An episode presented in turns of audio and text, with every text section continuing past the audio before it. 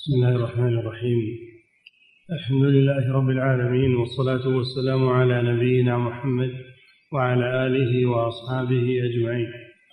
أما بعد قال المؤلف رحمه الله تعالى كتاب الجنائز. بسم الله الرحمن الرحيم. الحمد لله رب العالمين صلى الله وسلم على نبينا محمد وعلى آله وأصحابه أجمعين. الجنائز هي أجسام الأموات من بني آدم.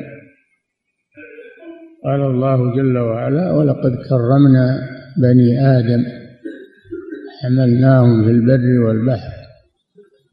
ومن تكريم الله لبني آدم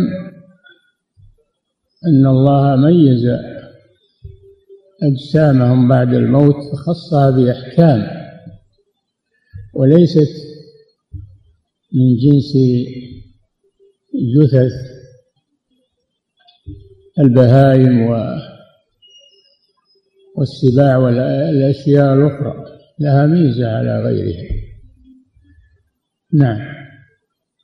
كتاب الجنائز باب عيادة المريض.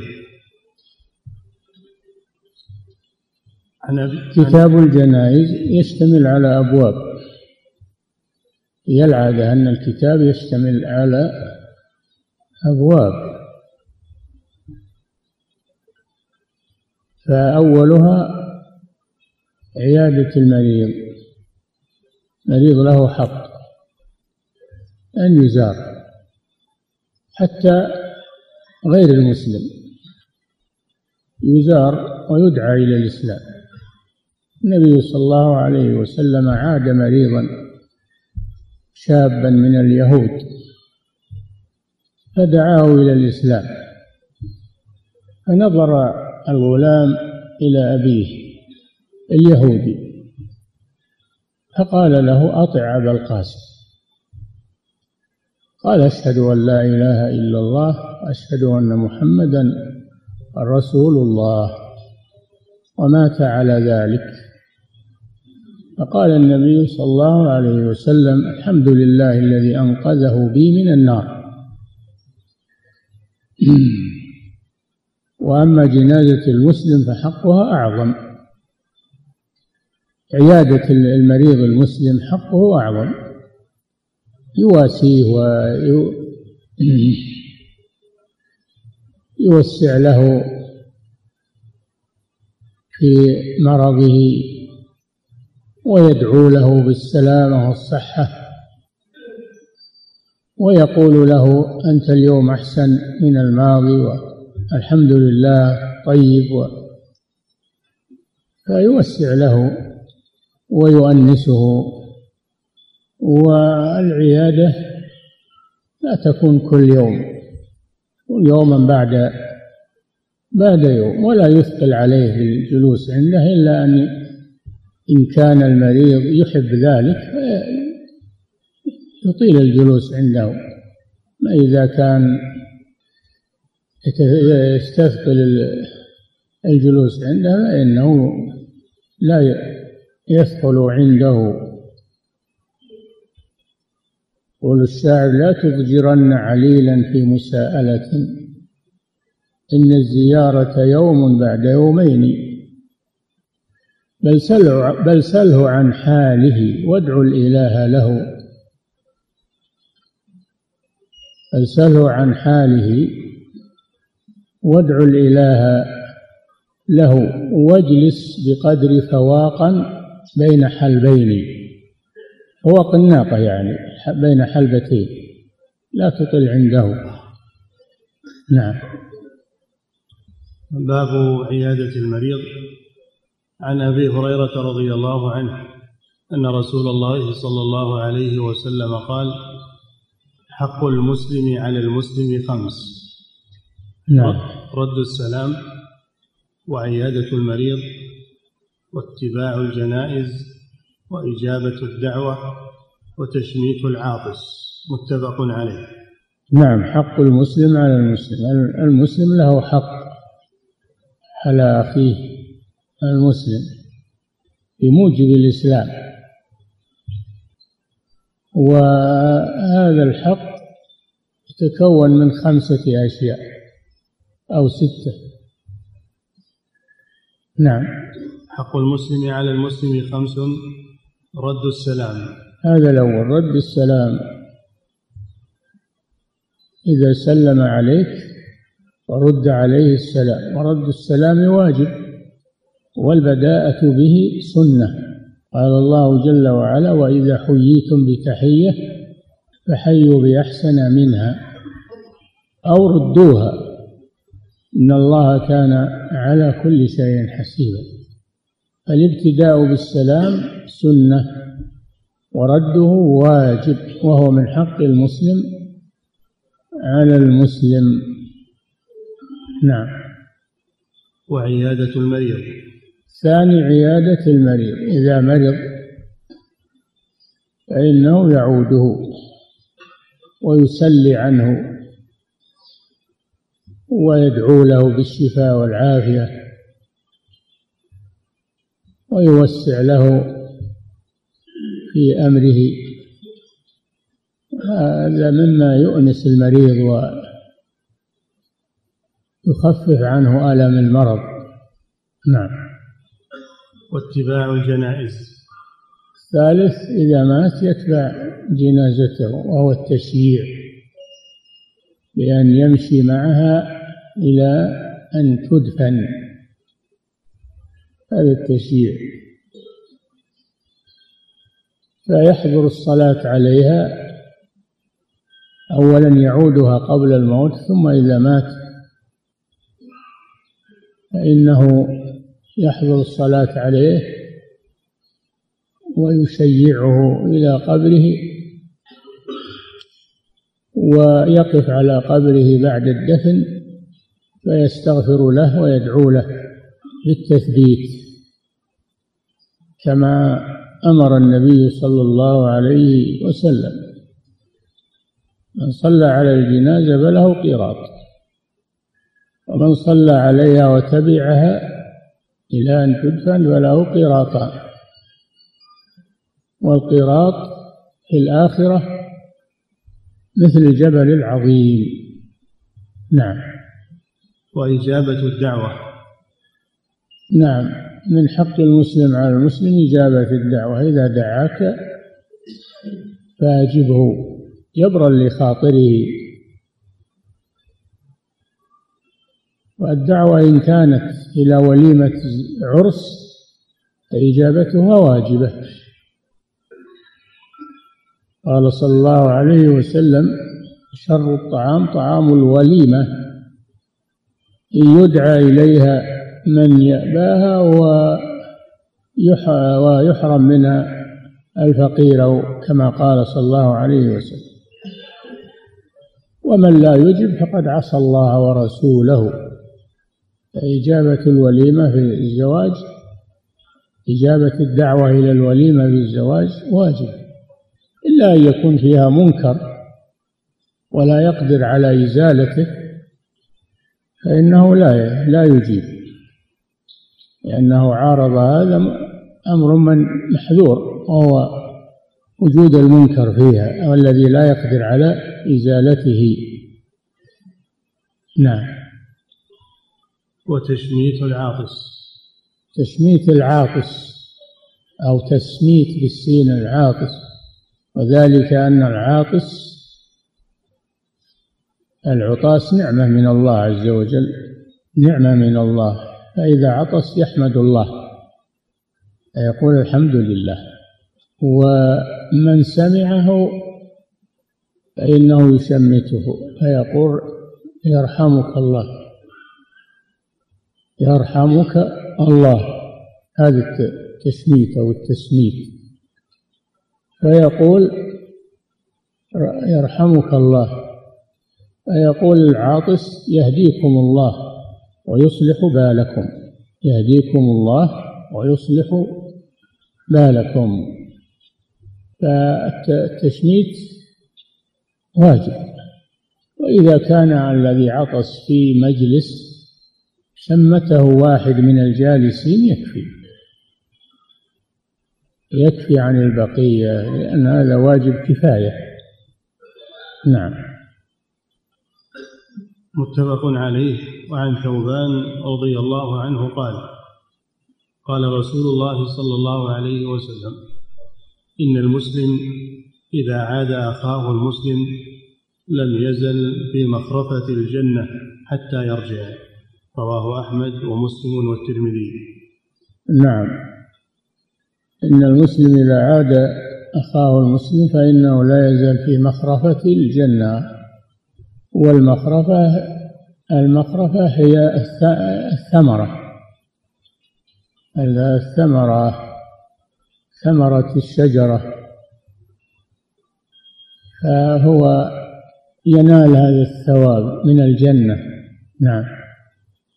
جناها خرفة الجنة جناها. نعم.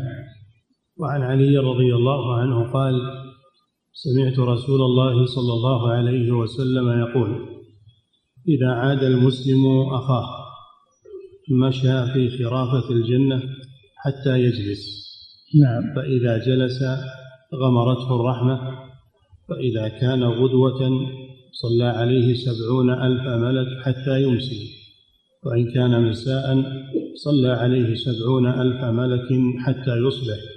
رواه أحمد وابن ماجه وللترمذي وأبي داود نحوه. نعم.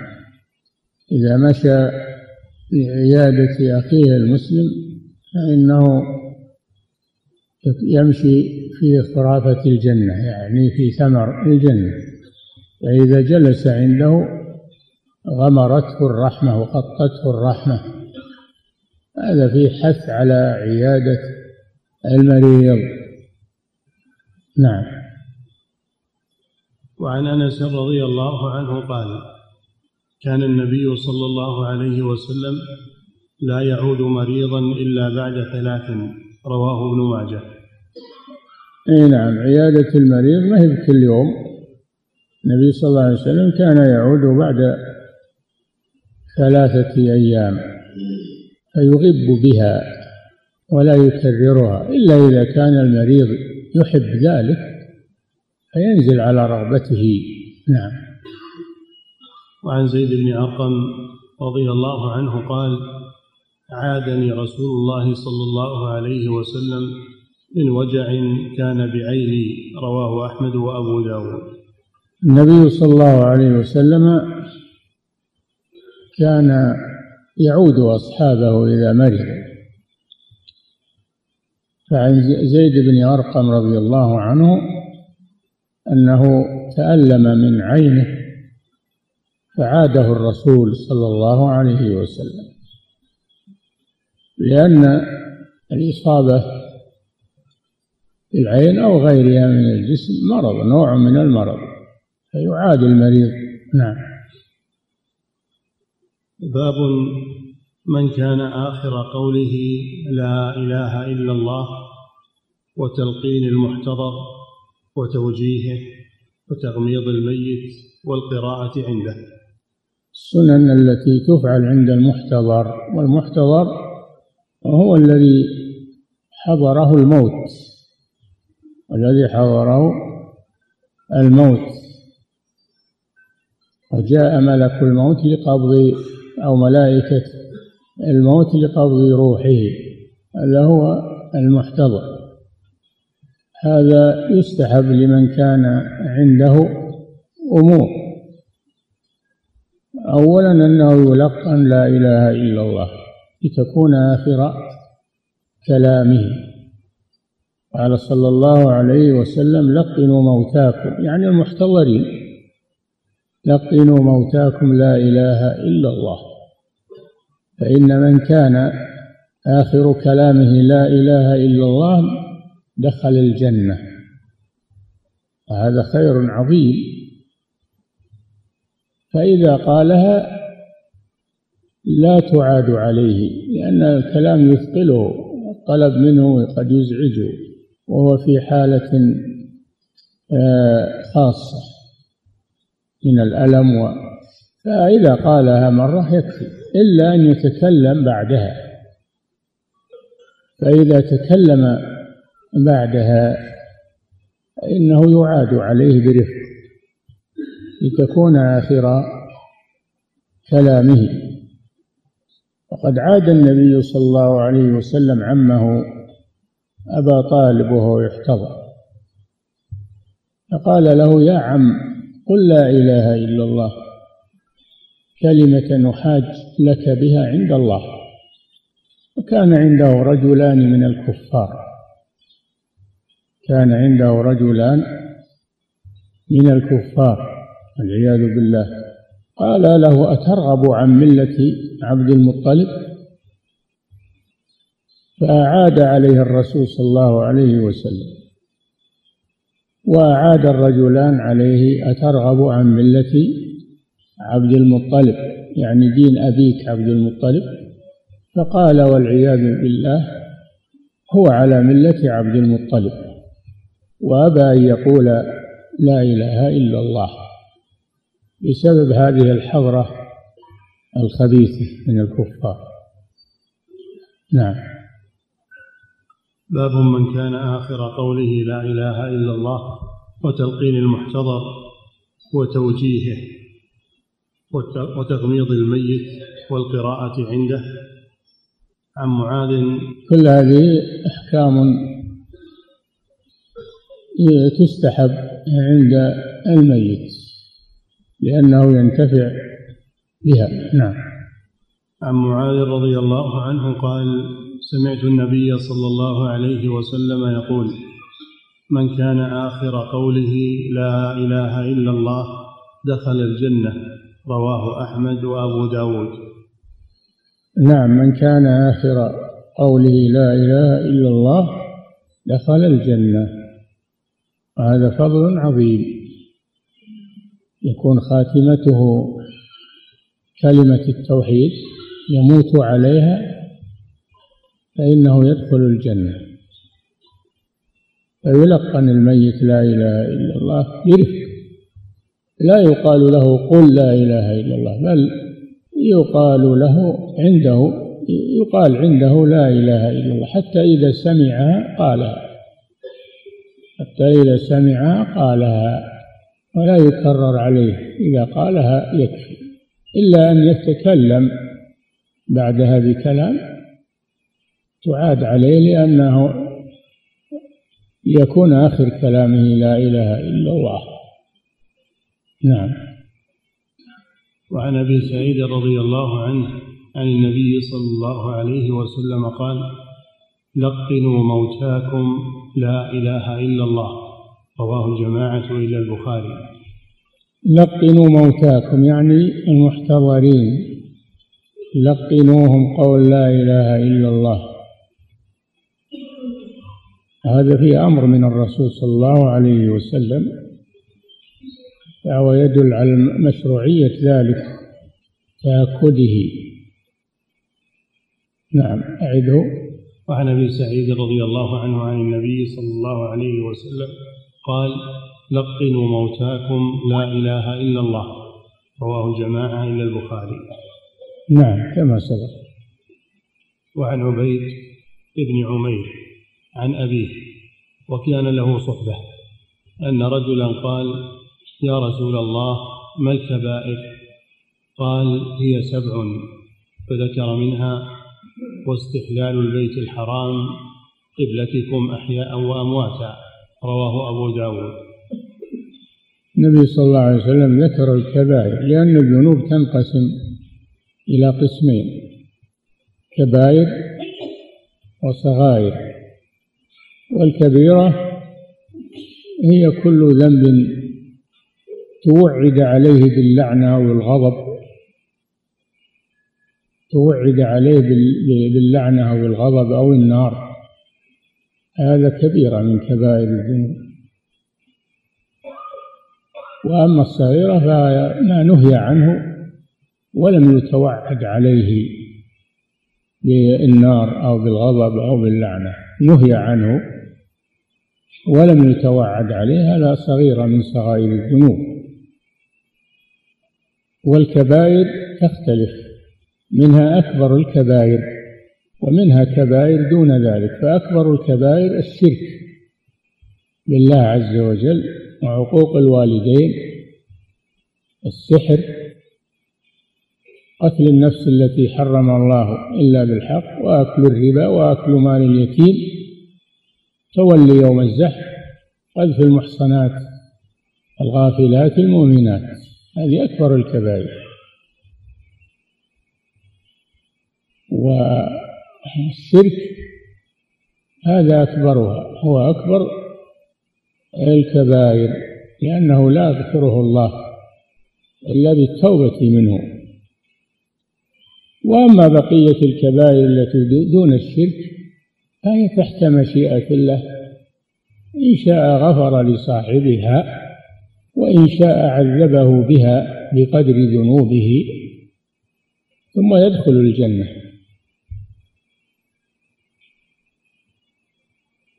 النبي صلى الله عليه وسلم الله جل وعلا قال إن الله لا يغفر أن يشرك به ويغفر ما دون ذلك يعني ما دون الشرك يغفر ما دون ذلك لمن يشاء. ومن يشرك بالله فقد افترى إثما عظيما. في الآية الأخرى فقد ضل ضلالا بعيدا. الشرك بالله إذا مات عليه لا يغفره الله. صاحبه مخلد في النار. وهذا بإجماع المسلمين. أما ما دون الشرك من الكبائر فهو تحت المشيئة.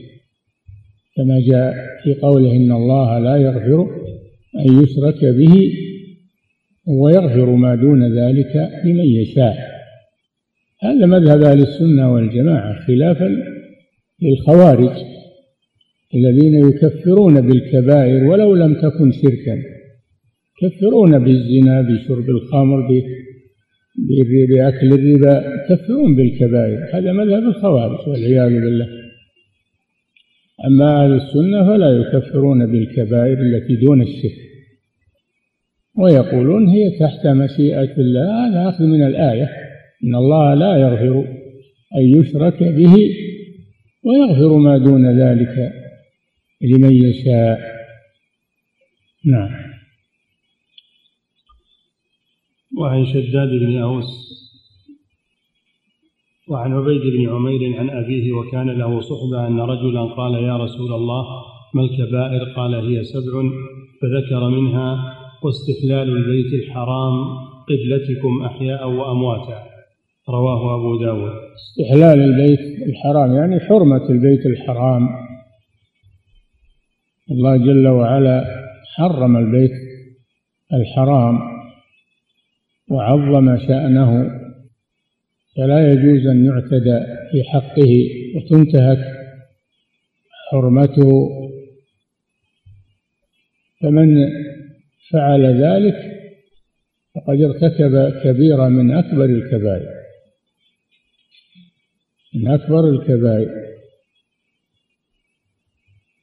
لأن الله جل وعلا حرم قال جل وعلا من يعظم حرمات الله فإنها من تقوى القلوب. ومن يعظم شعائر الله من يعظم حرمات الله فهو خير له عند ربه. من يعظم شعائر الله فإنها من تقوى القلوب.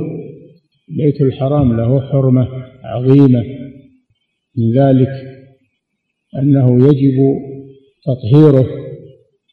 طهر بيتي طهر من الشرك ومن البدع والمحدثات. ويطهر من النجاسات الحسية ويهيأ للطائفين والعاكفين الركع السجود فلا يمتهن المسجد الحرام والكعبة.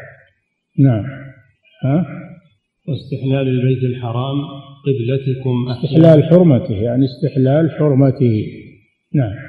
واستحلال البيت الحرام قبلتكم أحياء وأمواتا هذا الشاهد من الحديث قبلتكم أحياء وأمواتا فالحياة تستقبلونه في الصلاة والدعاء. وأمواتا يعني الميت يوجه إليه المحتضر يوجه إليه وهذا محل الشاهد. وفي القبر أيضا الميت إذا وضع في قبره يوجه إلى إلى القبلة. فهو قبلتكم أحياء في الصلاة والعبادة وأمواتا عند الاحتضار وفي القبر. نعم. وعن شداد بن أوس رضي الله عنه قال قال رسول الله صلى الله عليه وسلم إذا حضرتم موتاكم فأغمضوا البصر فإن البصر يتبع الروح وقولوا خيرا. فإنه يؤمن على ما قال أهل الميت رواه أحمد وابن ماجه. نعم كذلك من أحكام المحتضر أنه إذا مات وقبضت روحه فإنه تجحظ عيناه تجحظ عيناه تنفتح. قد بين صلى الله عليه وسلم سبب ذلك قال إن الروح إذا قبض تبعه البصر ينظر إلى الروح. ثم لا يعود البصر بعد ذلك. فلا يترك مفتوح العينين بل تغمض عيناه وترد على حالها.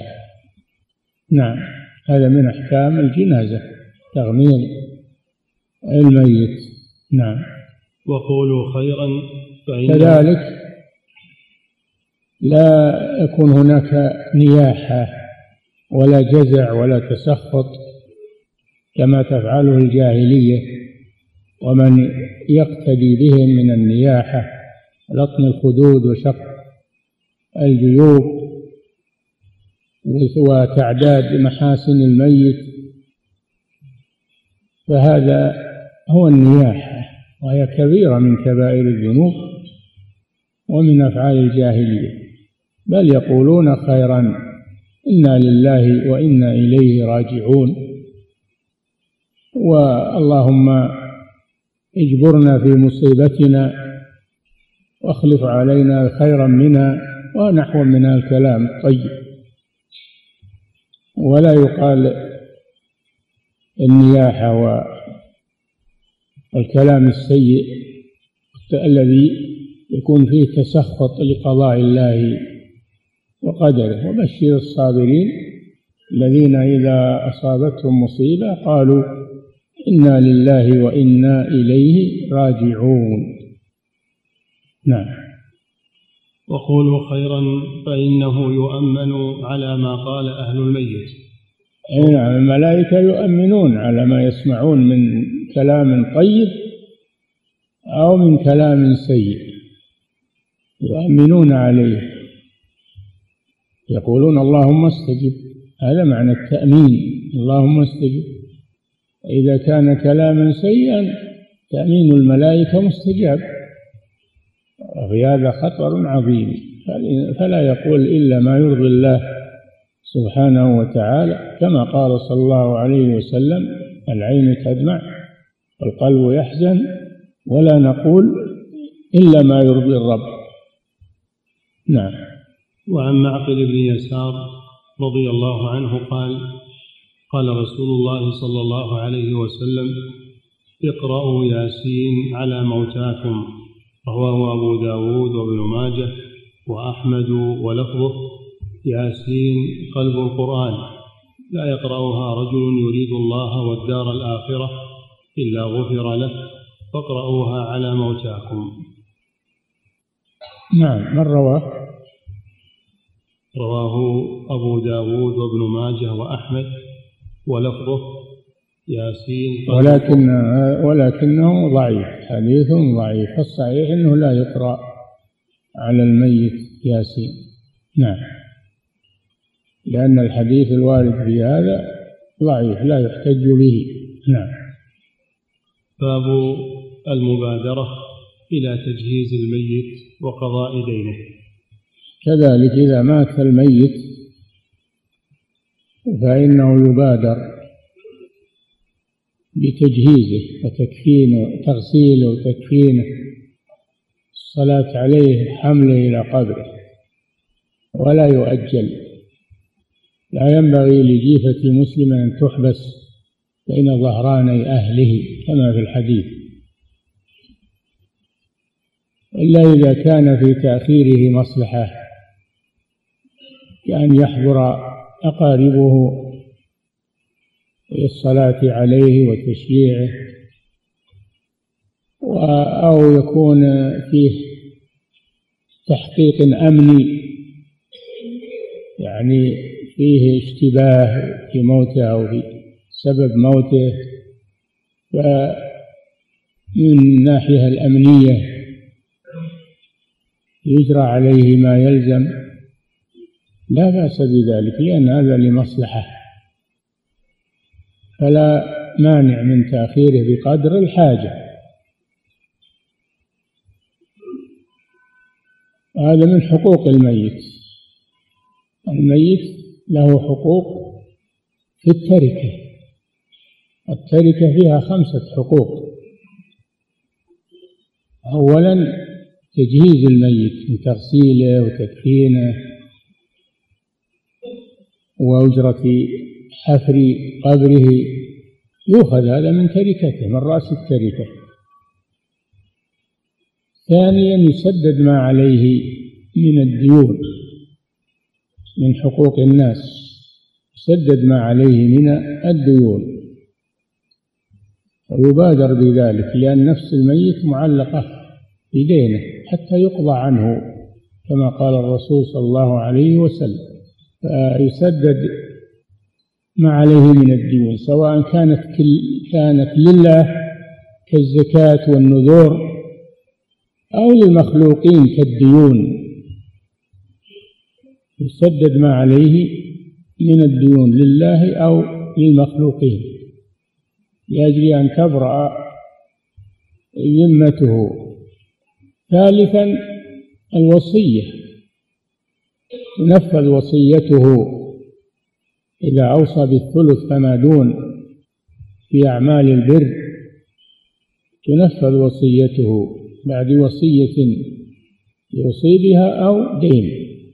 قد قدم النبي صلى الله عليه وسلم الدين على الوصية فتنفذ الوصية. ثم بعد ذلك الميراث بعدما تقام هذه تؤدى هذه الحقوق فإنه الميراث للورثة. نعم. باب المبادرة إلى تجهيز الميت وقضاء دينه. نعم. عن الحصين بن وحوح أن طلحة ابن البراء مرض فأتاه النبي صلى الله عليه وسلم يعوده فقال إني لا أرى طلحة إلا قد حدث فيه الموت فآذنوني به وعجلوا فإنه لا ينبغي لجيفة مسلم أن تجلس بين ظهري أهله. رواه أبو داود. آذنوني به يعني أعلموني إذا مات لأجل أن يصلي عليه عليه الصلاة والسلام. وهذا من أعظم حقوق الميت. أنه يعلم عن موته من أجل أن يصلى عليه ويدعى له. وقد نعى النبي صلى الله عليه وسلم النجاشي في اليوم الذي مات فيه وصلى عليه صلاة الغائب. نعى يعني أخبر. فنعي الميت يراد به الإخبار عن موته من أجل أن يصلى عليه ويدعى له. ولأجل أن تبرأ ذمته من الدين إذا كان لأحد عليه دين. نعم. نعم أعد الحديث. فقال فأتى النبي أن طلحة بن البراء مرض فأتاه النبي صلى الله عليه وسلم يعوده فقال إني لا أرى طلحة إلا قد حدث إلا قد حدث فيه الموت فآذنوني به وعجلوا. عجلوا آه يعني عجلوا بتجهيزه. نعم فإنه فإنه لا ينبغي لجيفة مسلم أن تجلس بين ظهري أهله رواه أبو داود. أي نعم ما تؤخر الجنازة إلا لغرض صحيح إما لتحقيق أمني أو لحضور أقاربه يصلوا عليه ويشيعوه نعم. وعن أبي هريرة رضي الله عنه عن النبي صلى الله عليه وسلم قال نفس المؤمن معلقة بدينه حتى يقضى عنه. رواه أحمد وابن ماجه والترمذي وقال حديث حسن. نعم. أيضا من حقوق الميت أن يبادر بقضاء ما عليه من الديون سواء كانت لله أو كانت للمخلوقين لأن ذمته مشغولة. وهذا الحديث يقول نفس المؤمن معلقة بدينه يعني محبوسة معلقة بدينه حتى يقضى عنه. كان صلى الله عليه وسلم في أول الأمر إذا قدمت عليه إليه الجنازة ليصلي عليها يسأل هل عليه دين؟ إن قالوا نعم تأخر وقال صلوا على صاحبه. وإن لم يكن عليه دين صلى عليه. فلما فتح الله عليه وجاءته الأموال صار يتحمل الديون عن الأموات ويصلي عليهم عليه الصلاة والسلام. قدم له مرة رجل يصلي عليه فقالوا فقال هل عليه دين؟ قالوا نعم ديناران. فتأخر صلى الله عليه وسلم قال صلوا على صاحبه. قال أحد الصحابة الحاضرين الديناران علي يا رسول الله. الديناران علي تحملها عنه. تقدم رسول الله صلى الله عليه وسلم وصلى عليه. ولما كان من الغد لقي الرسول صلى الله عليه وسلم قال ما فعلت الديناران قال ما ما مضى وقت يا رسول الله. لقيه في اليوم الثالث قال ما فعلت الديناران قال قضيتها يا رسول الله. قال الآن بردت عليه جلدته. الدين أمره عظيم. فأول ما يبدأ به بعد تجهيز الميت قضاء ديونه. نعم. نفس المؤمن معلقة بدينه حتى يقضى عنه. رواه أحمد وابن ماجه والترمذي وقال حديث حسن. باب باب تسجية الميت والرخصة في تقبيله. نعم تسجية الميت يعني تغطيته. يخلع ما عليه من الثياب لأجل أن يبرد جلده. لأن إذا صار عليه ثياب يكون الثياب هذه تسخن جلده وتدفئه. فتنزع الثياب ويسجى بدلها يعني يغطى يغطى بشيء يستره جميعا. كما سجي النبي صلى الله عليه وسلم بثوب. ويقبل لا بأس بتقبيله وهو ميت. فقد قبل أبو بكر الصديق رضي الله عنه رسول الله صلى الله عليه وسلم لما دخل عليه وهو مسجى كشف عنه الغطاء عن وجهه فقبله آه، رضي الله عنه. نعم. باب تزكية الميت والرخصة في تقبيله. عن عائشة رضي الله عنها أن رسول الله صلى الله عليه وسلم حين توفي سجي ببرد حبرة. متفق عليه. حبرة يعني معلمة بأعلام. نعم. وعن عائشة رضي الله عنها أن أبا بكر رضي الله عنه دخل فبصر برسول الله صلى الله عليه وسلم وهو مسجن ببرده. وهو مسجن ببرده فكشف عن وجهه وأكب عليه فقبله. رواه أحمد والبخاري والنسائي. هذا دليل تقبيل الميت. أن أبا بكر رضي الله عنه قبل النبي صلى الله عليه وسلم بعد وفاته. نعم. وعن عائشة وابن عباس أن أبا بكر رضي الله عنهم قبل النبي صلى الله عليه وسلم بعد موته رواه البخاري والنسائي وابن ماجه. نعم. وعن عائشة رضي الله عنها قالت قبل رسول الله صلى الله عليه وسلم عثمان بن مضعون وهو ميت حتى رأيت الدموع تسيل على وجهه. رواه أحمد وابن ماجه والترمذي وصححه. كذلك النبي صلى الله عليه وسلم قبل عثمان بن مضعون. رضي الله عنه وهو ميت. وبكى عليه الصلاة والسلام. فدل على أن البكاء على الميت لا يؤاخذ عليه لأنه رحمة. ودل على مشروعية تقبيل الميت. نعم. أبواب غسل الميت. أنا هذا نعم هذا من من التجهيز. نعم. باب من يليه ورفقه به وستره عليه. باب من يليه من يلي التغسيل. من يلي التغسيل. يليه وصيه إذا كان أوصى بأن يغسله فلان فإنه يقدم الوصي ويغسله فإن لم يكن أوصى فيغسله أقاربه. الأقرب؟ فالأقرب الإبن ثم الأب ثم الجد ثم الأخ أقاربه الأقرب فالأقرب. وإذا لم يكن له قرابة أو أنهم أو كان له قريب لكنه أذن في أن يغسل أن يغسله غيره فلا بأس بذلك. نعم. باب من يليه ورفقه به. يليه يعني يتولى تغسيله. نعم. باب من يليه ورفقه به. ورفق المغسل بغسيله. نعم. وستره عليه. ستره عليه. ما يقول أنا شفت فلان يضحك؟ مثل ما يقول بعض الناس اللي يغسلون اليوم.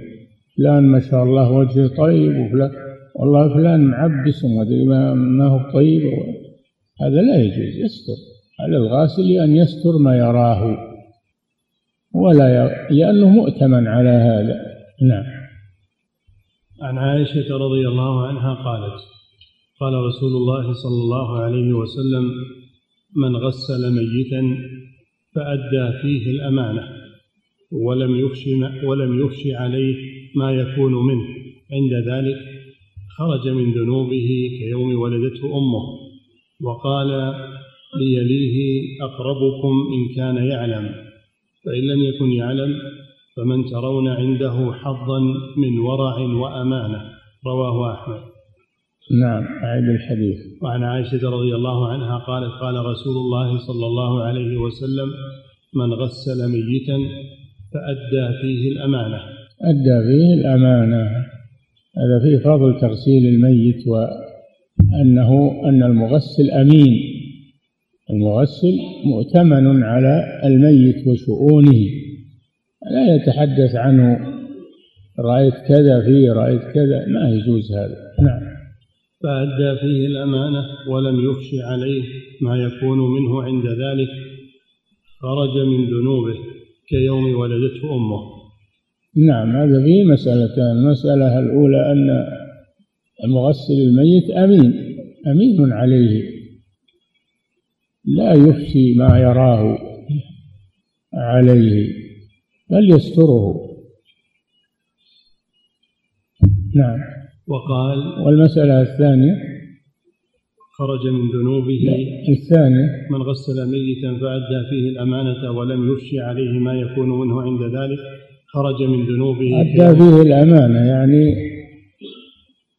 غسله التغسيل المشروع ولم ينقص من أحكام التغسيل شيئا لأنه أمين عليه ولم يفشي سره يتحدث عنه. نعم. فأدى فيه الأمانة ولم يفش عليه ما يكون منه عند ذلك خرج من ذنوبه كيوم ولدته أمه. وهذا فضل عظيم في تغسيل الأموات. نعم. وقال ليليه أقربكم إن كان يعلم. يليه أقربكم إليه. فأقاربه أحق أن يتولوا ذلك. إذا كانوا يحسنون التغسيل هم أحق من غيرهم. فإن تنازلوا عن ذلك لغيرهم فلا بأس. نعم. ليليه أقربكم إن كان يعلم فإن لم يكن يعلم فمن ترون عنده حظا من ورع وأمانة. رواه أحمد. يعني يتولى غير قريبه إذا كان هذا الشخص فيه حظ من الأمانة ومعرفة تغسيل الميت. نعم. وعن عائشة رضي الله عنها أن رسول الله صلى الله عليه وسلم قال إن كسر عظم الميت مثل كسر عظمه حيا. رواه أحمد وأبو داود وابن ماجه. نعم الميت محترم فلا يجوز الاعتداء عليه بكسر عظمه. كسر عظمه ميتا ككسر عظمه حيا. محرم وفيه الإثم العظيم. فلا يجرح الميت أو يكسر عظمه. نعم. وعن ابن عمر رضي الله عنهما أن النبي صلى الله عليه وسلم قال من ستر مسلما ستره الله يوم القيامة. متفق عليه. نعم من ستر مسلما ستره الله يوم القيامة. يدخل في ذلك الميت. فغاسله يستر عليه ما يرى عليه. ولا يخشي ذلك عند الناس لأن هذا أمانة وسر. هذا سر ائتمن عليه الغاسل فلا يخشي سره؟ نعم. وعن أبي بن كعب رضي الله عنه أن آدم عليه الصلاة والسلام قبضته الملائكة وغسلوه وكفنوه وحنطوه وحفروا له وألحدوا وصلوا عليه وصلوا عليه ثم دخلوا قبره ووضعوه في قبره ووضعوا عليه اللبن ثم خرجوا من القبر ثم حثوا عليه ثم قالوا يا بني آدم هذه سنتكم رواه عبد الله بن أحمد في المسند. نعم هذا الحديث فيه أن آدم عليه الصلاة والسلام أبا البشرية لما مات تولته الملائكة. تولته الملائكة غسلوه وكفنوه وصلوا عليه ودفنوه وحفروا له وألحدوا له يعني لحد في القبر وهو ما يوضع فيه الميت. فالأفضل اللحد والشق يجوز إذا شق في قاعة القبر شق قدر الميت. ثم وضع فيه الميت وسد عليه هذا جائز لكن اللحد أفضل. وهو الذي فعلته الملائكة عليهم السلام لآدم أبينا عليه الصلاة والسلام. وقالوا هذه سنتكم. الملائكة علمت بني آدم ماذا يعملون مع موتاهم. رواه عبد الله بن الإمام أحمد في زوائد المسند. زوائد المسند لأبيه. نعم.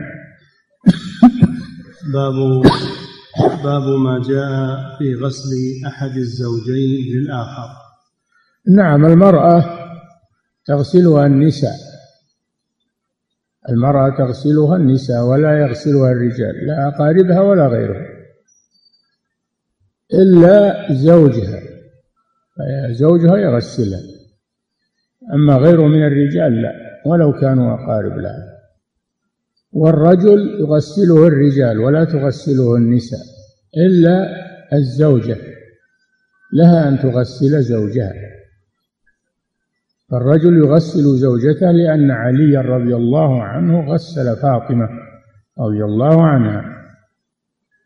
والمرأة تغسل زوجها لأن أسمى بنت عميس رضي الله عنها غسلت أبا بكر الصديق رضي الله عنه زوجها. وأما من دون وأما ابن سبع فما دونها يغسله الرجال أو النساء لا بأس بذلك. نعم. باب ما جاء في غسل أحد الزوجين للآخر. عن عائشة رضي الله عنها قالت رجع إلي النبي صلى الله عليه وسلم من جنازة بالبقيع. وأنا أجد صداعا في رأسي وأقول ورأسه فقال بل أنا ورأسه ما ضرك لو مت قبلي فغسلتك وكفنتك ثم صليت عليك ودفنتك. رواه أحمد وابن ماجه. الشاهد في قوله وغسلتك ودل على أن الزوج يغسل زوجته. نعم. وعن عائشة رضي الله عنها أنها كانت تقول لو استقبلت من الأمر ما استدبرت ما غسل رسول الله صلى الله عليه وسلم إلا نساؤه. رواه أحمد وأبو داود وابن ماجه. وهذا يدل على أن الزوجة تغسل زوجها لأن عائشة تمنت أن تكون أن يكون تغسيل الرسول صلى الله عليه وسلم على يد زوجاته. دل على جواز ذلك. نعم. وقد ذكرنا أن الصديق أوصى أسماء زوجته أن تغسله فغسلته. أن وقد ذكرنا أن الصديق رضي الله عنه أوصى أسماء زوجته أن تغسله فغسلته. أسماء بنت عميس رضي الله عنها أوصى أن تغسله فغسلته ودل على أن المرأة تغسل زوجها.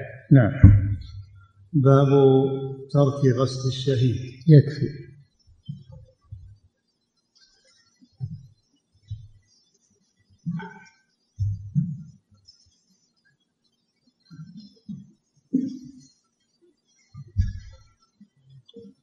فضيلة الشيخ وفقكم الله. يقول السائل إجابة دعوة الوليمة. حكمها واجب. فهل يسقط الوجوب عند وجود حرج من شدة زحام في الطريق وبعد المكان كما في الرياض مثلا أو يلزم أن يعتذر؟ إذا أمكنه الإجابة يجيب أما إذا اعترض شيء يمنع الإجابة يعتذر. نعم. فضيلة الشيخ وفقكم الله ذكرتم حفظكم الله أن الوجوب لإجابة وليمة العرس يسقط إذا كان ثمة منكر لا يستطيع إزالته. تعلمون حفظكم الله كثرة حصول التصوير عند السلام على الزوج فهل هذا منكر يسقط الوجوب؟ نعم التصوير حرام ما في شك ومنكر. التصوير حرام ومنكر. إذا كان يقدر على منعه يمنعه ويحضر إذا كان ما يقدر على منعه لا يحضر نعم. فضيلة الشيخ وفقكم الله وليمة العرس التي يدعى إليها الإنسان وهي ليست في بلده هل يجب عليه شرعا أن يسافر ليجيب؟ لا السفر لا. ما يسافر هذا. إذا كانت في البلد أما إذا كانت بعيدة وتحتاج إلى سفر لا. نعم. فضيلة الشيخ وفقكم الله يقول السائل في غالب الأعراس يغلب على الظن وجود منكرات عند النساء كلبس ملابس سيئة فهل يأثم الرجل في عدم إجابته للدعوة؟ إذا ما رأى منكر هذا واجب على النساء المسلمات واجب على النساء المسلمات أن ينكرن هذا المنكر وأن يبلغن ولي الوليمة أو المكان. أما الرجال فلا يرون هذا هذا خاص بالنساء. نعم. فضيلة الشيخ وفقكم الله الدعوة لغير الوليمة هل هي واجبة؟ لا غير الوليمة العرس ليست واجبة إلا من باب جبر خاطر المسلم. إذا علمت أنه يتأثر إذا لم تجبه فإنه يجب عليك الإجابة. أما إذا كان ما يتأثر فليست بلازمة لكن تعتذر منه تطيبا لخاطره. نعم. فضيلة الشيخ وفقكم الله يقول هل هل كل جنازة حق على المسلم أن يحضرها؟ لأنه في بعض المساجد الجنائز شبه يومية في جميع الأوقات فهل يلزمه الحضور؟ لا ما يلزمه الحضور. إذا كان عندها من يقوم بشؤونها ما ما يحضر. ما يلزمه الحضور. نعم. فضيلة الشيخ وفقكم الله إذا عطس الرجل ولم يحمد الله فهل يشمت؟ لا. ما يشمت. النبي صلى الله عليه وسلم قال وإذا عطس فحمد الله فشمته دل على أنه إذا لم يحمد الله لا يشمت نعم. فضيلة الشيخ وفقكم الله يقول وإذا كان يغلب على الظن أنه قد حمد الله لكني لم أسمعه فهل أبادر بتشميته؟ نعم لا بأس بذلك إبراء للذمة. نعم. فضيلة الشيخ وفقكم الله يقول كيف تضبط كلمة خرافة الجنة حيث لدي في النسخة يقول التي معي بضم الخاء خرافة الجنة. خرافة أو خرفة. إي نعم بالضم هي بالضم. نعم. فضيلة الشيخ وفقكم الله.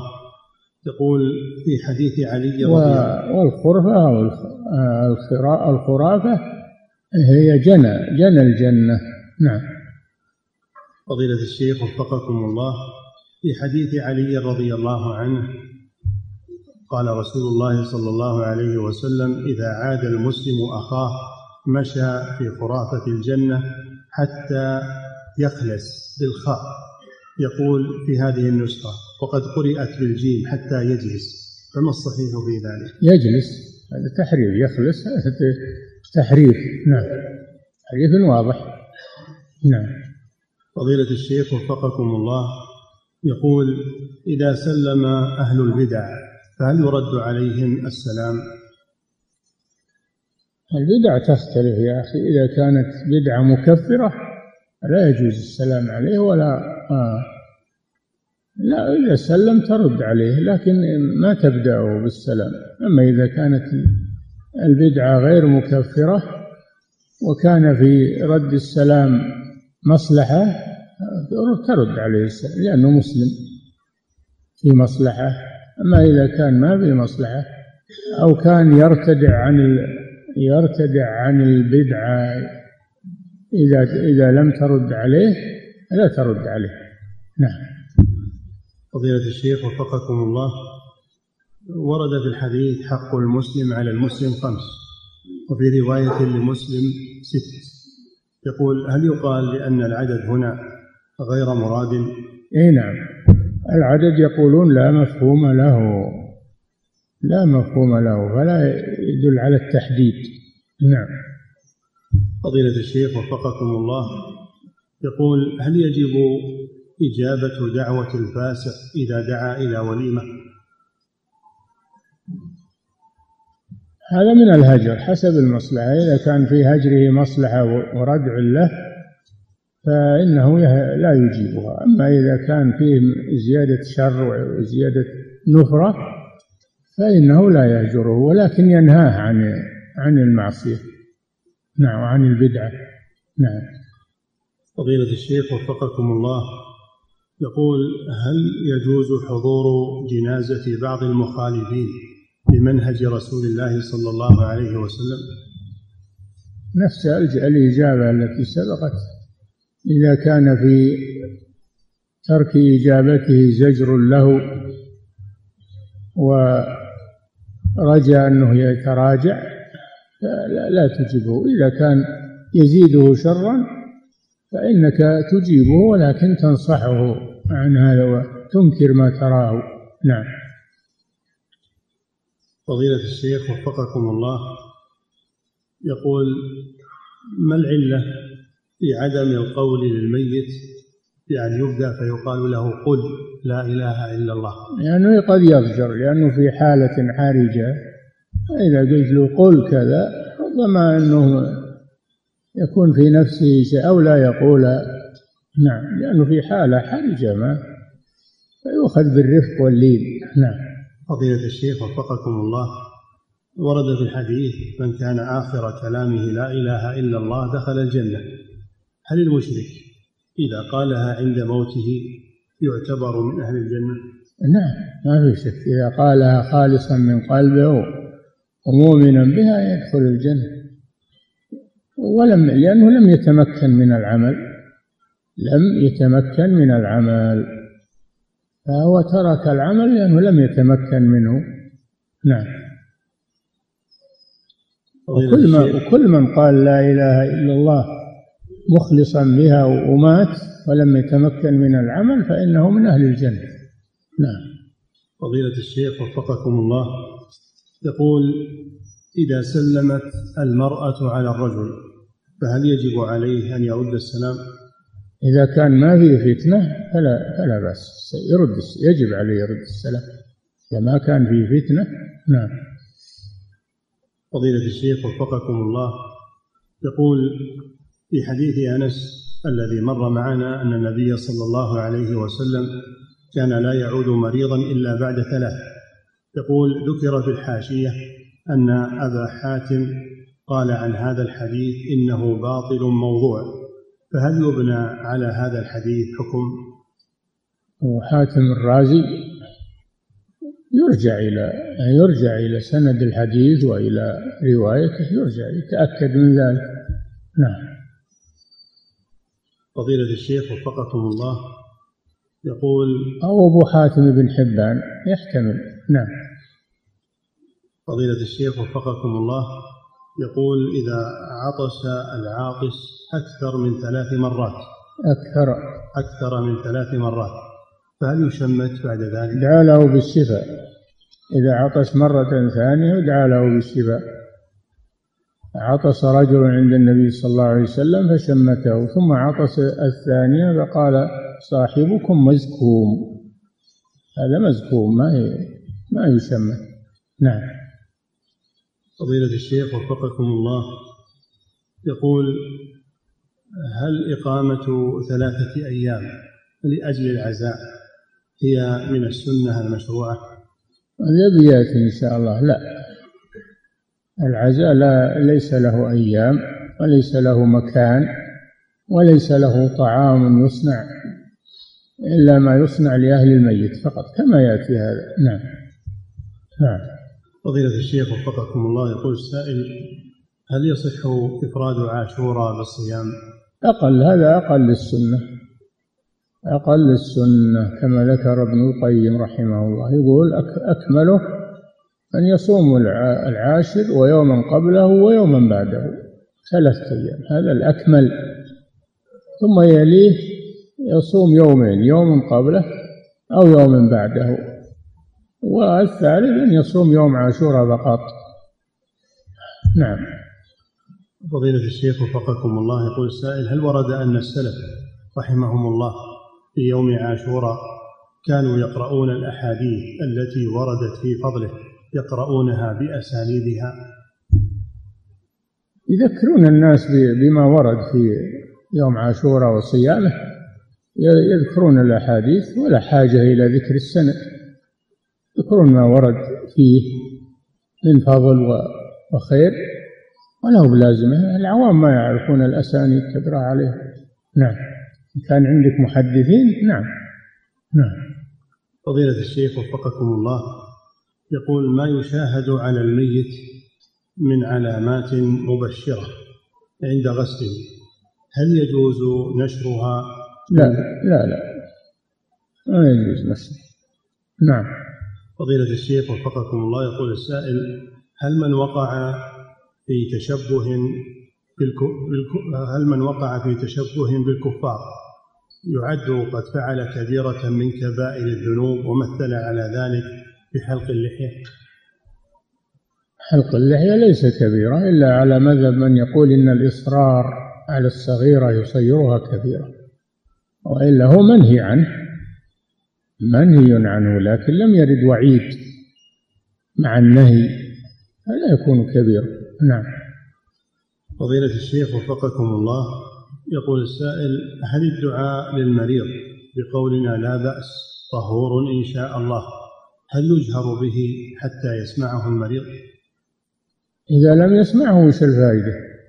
لا أحسن يسمعه لأنه يعني دعاء له تأنيس له. نعم. فضيلة الشيخ وفقكم الله يقول معلوم أن الدعاء يجزم به ولا يقال إن شاء الله. فلماذا هنا لا بأس طهور إن شاء الله؟ قد جيء بالمشيئة. يؤتى بها للتحقيق. تدخلن المسجد الحرام إن شاء الله. للتحقيق ما هي للتعليق. نعم. فضيلة الشيخ وفقكم الله. يقول ما حكم تشميت العاطس في الصلاة؟ لا ما يشمت في الصلاة. لكن هو يحمد الله سرا. إذا عطس وهو يصلي يحمد الله سرا. ولا يشمت نعم.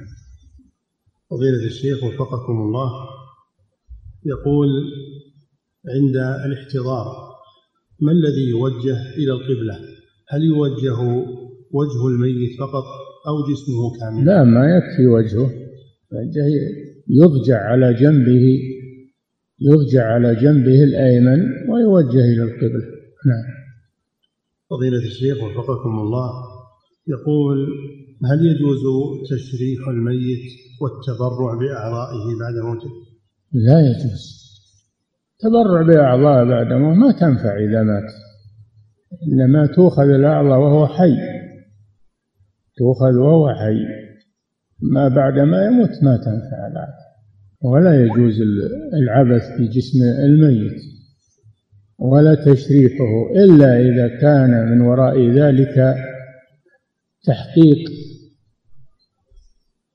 إذا كان من وراء ذلك تحقيق أمني نتيجة إلى تشريح شرع تحقيق أمني. نعم. فضيلة الشيخ وفقكم الله. يقول السائل في بلدنا السنغال يقول عندنا عادة في الجنائز أن أهل الميت يذبحون بقرة ويطبخون. يقول في بلدنا السنغال عندنا عادة في الجنائز أن أهل الميت يذبحون بقرة ويطبخون الأطعمة ويوزعونها على من أتى إليهم للعزاء. هذا بدعة. هذا بدعة. إنما السنة أنه يصنع لأهل الميت طعام قدر حاجتهم. يصنع لآل جعفر طعاما فإنهم أتاهم ما يشغلهم. أما إن أهل الميت يصنعون الطعام للناس هذا بدعة لا يجوز. نعم.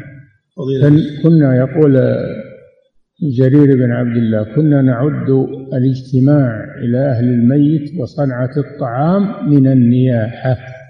نعم. فضيلة الشيخ وفقكم الله. يقول إذا كان على الميت ديون كثيرة وتركته قليلة فماذا يصنع حينئذ؟ سدد اللي اللي يقدم اللي فيه رهن. اللي فيه رهن يقدم على الدين المرسل. ويبدأ به. إذا صارت كلها متساوية الديون بالمحاصة. يؤخذ لكل دين بالحصة بحصته من الموجود. نعم. فضيلة الشيخ وفقكم الله إذا أوصى رجل بأن يغسله بعد موته فلان وهذا الرجل الذي أوصي إليه رفض تغسيله فما العمل حينئذ؟ إذا رفض يغسل غيره ما نعم فضيلة الشيخ وفقكم الله يقول بعض الناس يحرص على دفن موتاه في مكة أو في المدينة حتى لو مات في مكان بعيد فما الصحيح في ذلك؟ إذا أمكن دفنه في أحد الحرمين هذا طيب أما السفر أما السفر فلا لا يسافر به من أجل دفنه في مكة أو من أجل دفنه في المدينة. يدفن في مقبرة المسلمين عنده. نعم. فضيلة الشيخ وفقكم الله يقول ما حكم السفر لأجل الصلاة على الميت؟ لا ما, ما ورد هذا. إلا إن كان أنه من أقارب الميت الذي يحتاج إلى حضوره. يحتاج إلى حضوره فلا بأس. أما من أجل الصلاة عليه تسافر لا. لكن تدعو له أنت في مكانك. تدعو له. نعم. فضيلة الشيخ وفقكم الله. يقول كسر عظم الميت ككسره حيا. يقول هل معنى ذلك أن فيه الدية وفيه الجراحات؟ لا لا. في الإثم يعني. كسره ميتا ككسره يعني يعني في الإثم والتحريم لا في الدية نعم. ولا في القصاص نعم. فضيلة الشيخ وفقكم الله يقول إذا كان علي دين ونسيت كم هو الذي علي كيف أبرئ ذمتي في الدنيا؟ تحتاط تقدر وتحتاط. تقدر الدين وتحتاط. في مقداره نعم.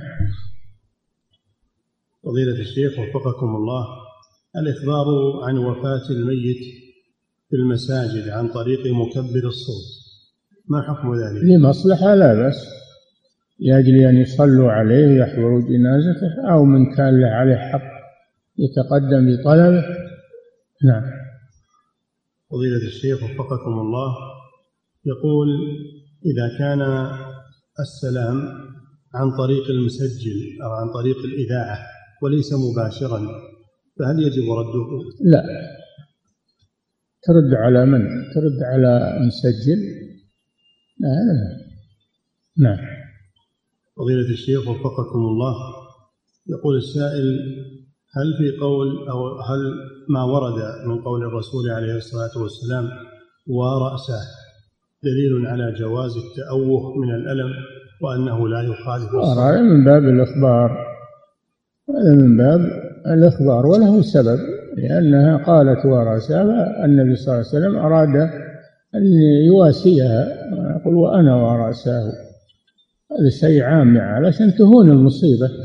نعم. فضيلة الشيخ وفقكم الله هل يجوز للمرأة أن تخرج للصلاة على زوجها الذي توفي فتخرج من المنزل وتذهب إلى المسجد للصلاة عليه؟ لا بأس بذلك. إذا كان قريبا لا بأس بذلك. نعم. فضيلة الشيخ وفقكم الله هذا سائل يقول سائل من بلجيكا يقول إن ابنته مريضة دماغيا وتحتاج إلى متابعة في المستشفى هناك. سؤاله هل يجوز لي أن أؤخر الهجرة من بلاد من بلاد الكفر إلى بلاد الإسلام؟ أم أتوكل على الله وأهاجر وأترك ابنتي هناك؟ لا لا تتركها. لا تترك ابنتك هذا غرض صحيح وعذر شرعي. نعم. فضيلة الشيخ وفقكم الله. يقول السائل في بلادنا يقولون إذا انتهوا من تغسيل الميت فإنه لا يجوز لزوجته ملامسته ولا تقبيله لأنها لأنه ينتقض عليه وضوءه حينئذ. فهل هذا كلام هذا كلام لا أصل له.